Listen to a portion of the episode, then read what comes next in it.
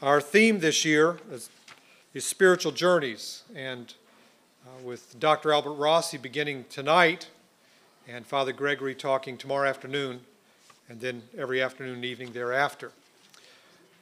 I really love the theme this year, beginning with it being the 20th anniversary of our local congregation's reception into the Orthodox Church, and those who were with us made the spiritual journey to Orthodoxy in a very uh, uh, you know, linear time frame. And sometimes geographically, we moved this journey. And so to have Father Gregory recount that for us in the coming days is something we've looked forward to for a couple of years now. But also realizing that you can travel all the way around the world all your life and be everywhere. Uh, but if you don't make the interior spiritual journey to come to know God and discover God, then you've got not much really at the end of it all. So, even more importantly, is to talk about the spiritual journey, and I'm so glad that uh, Dr. Albert Rossi is here to talk about that with us. And uh, it's been a long time coming. I've had his name on the recommended uh, speaker list for years and years, from the time that his that I knew Dr. John Boojamra when he was here, and then when his daughter uh, visited several years ago. Uh, Dr. Albert Rossi teaches courses in pastoral theology at St. Vladimir's Seminary. He's a member of the SCOBA Commission on Contemporary Social and Moral Issues. He has written numerous articles on psychology and religion and published a book through Paulist Press entitled Can I Make a Difference? Christian Family Life Today.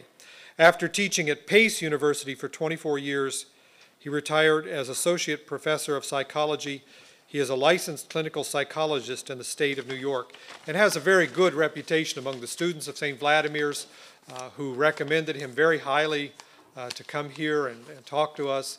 So I'm very glad to have him and uh, very glad to welcome you and look forward to your being with us.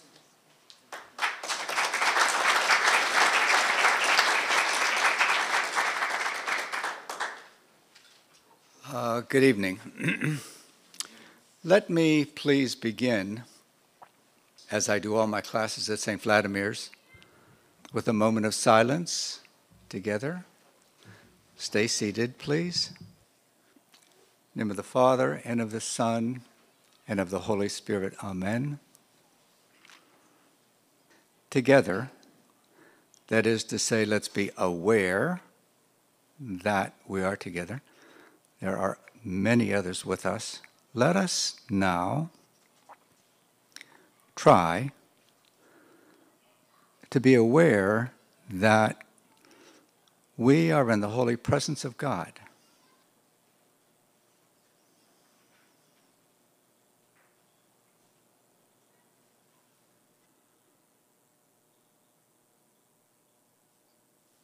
In the name of the Father, and of the Son, and of the Holy Spirit. Amen. That very well may be the most important minute of these 120 minutes that I'll be with you.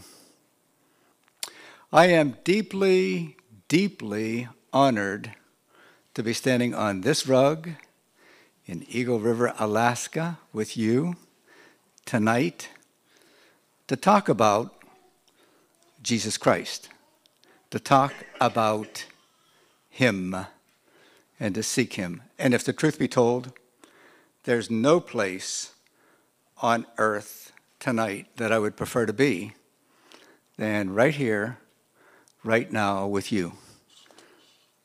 I'm also just enamored by the um, ravishing beauty of the place. It's like blow away. All I have to do is like breathe because I live in New York, you know.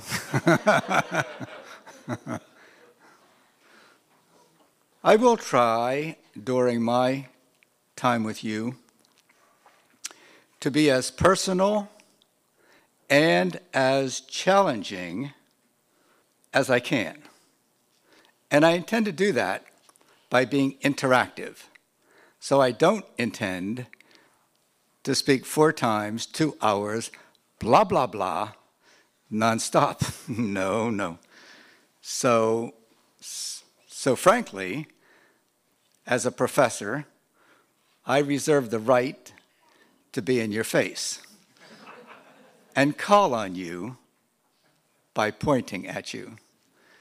You please, and I say this to my students, please feel the right to say, Uh, no, thank you. I pass.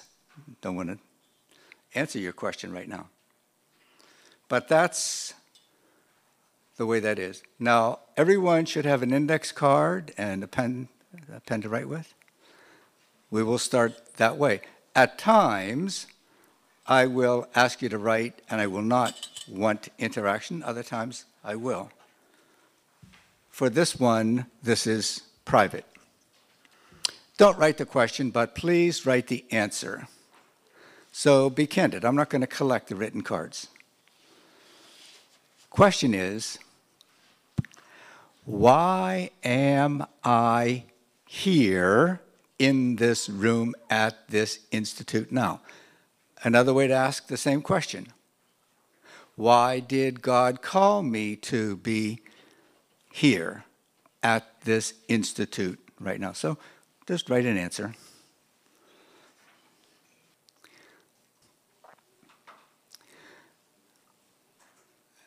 And I'll suppose you're about finished with that. Now I will ask you to write this down. I will like dictate a sentence to you. Just write Dr. R thinks. Dr. R thinks I'm here to learn how to. Dr. R thinks I'm here to learn how to pray. Just write it. So now I have a thesis out there. I'll ask that of myself. Hey, Al Rossi, why are you here, having traveled from Crestwood, New York to Seattle, flown to Anchorage? Why are you here tonight? The answer is very clear to me to learn how to pray. Or in my case, to learn how to begin to pray. So, one of the first things we need to talk about is what's pray? what's, what is that? What is prayer? And I will answer it for us. Prayer, according to St. Clement of Alexandria, is a dialogue with God. It's a dialogue with God. And another way to say prayer, and is prayer is a continual awareness of Jesus. So I will start by saying Christ is everything. He is everything. We know the Father and the Holy Spirit and ourselves and our world, everything in our world, through Him and Him alone. So, our task is to comprehend that Christ is among us, He's within us, and He's trying to work through us. He's actually trying to radiate light and warmth through us. And of course, we're opaque. We block that in some measure. The cross is a difficult privilege. And to tell the truth for me and many of us, if I and we didn't have my cross, our cross would probably be off in the distance someplace. So God gives us our cross crosses to, to purify us. The cross is the axis mundi of the universe. Latin means the crossroads of the universe, of the planet, of the earth, of the cosmos. So all history, all history leads up to the cross. And all history after the cross looks back to the cross. So the cross is the axis mundi. All history is defined by the cross. The cross is the pivot point around which our planet rotates. So Christ is everything. We rewrite our past, we rewrite our very selves in the light of the cross. It is the mystery of life in death. Now, I would simply say to you, please make note that I chose to begin my words with Christ, not the Trinity. I didn't stand and describe Rublev's, Rublev's magnificent icon of the, the Trinity. I also didn't begin with orthodoxy. Why? because it's all Him. There is a Him. And Him is the only way we ever get to know the Trinity. And Him is the only way we ever get to know orthodoxy or anything else. So it's all about Him. That piece being there,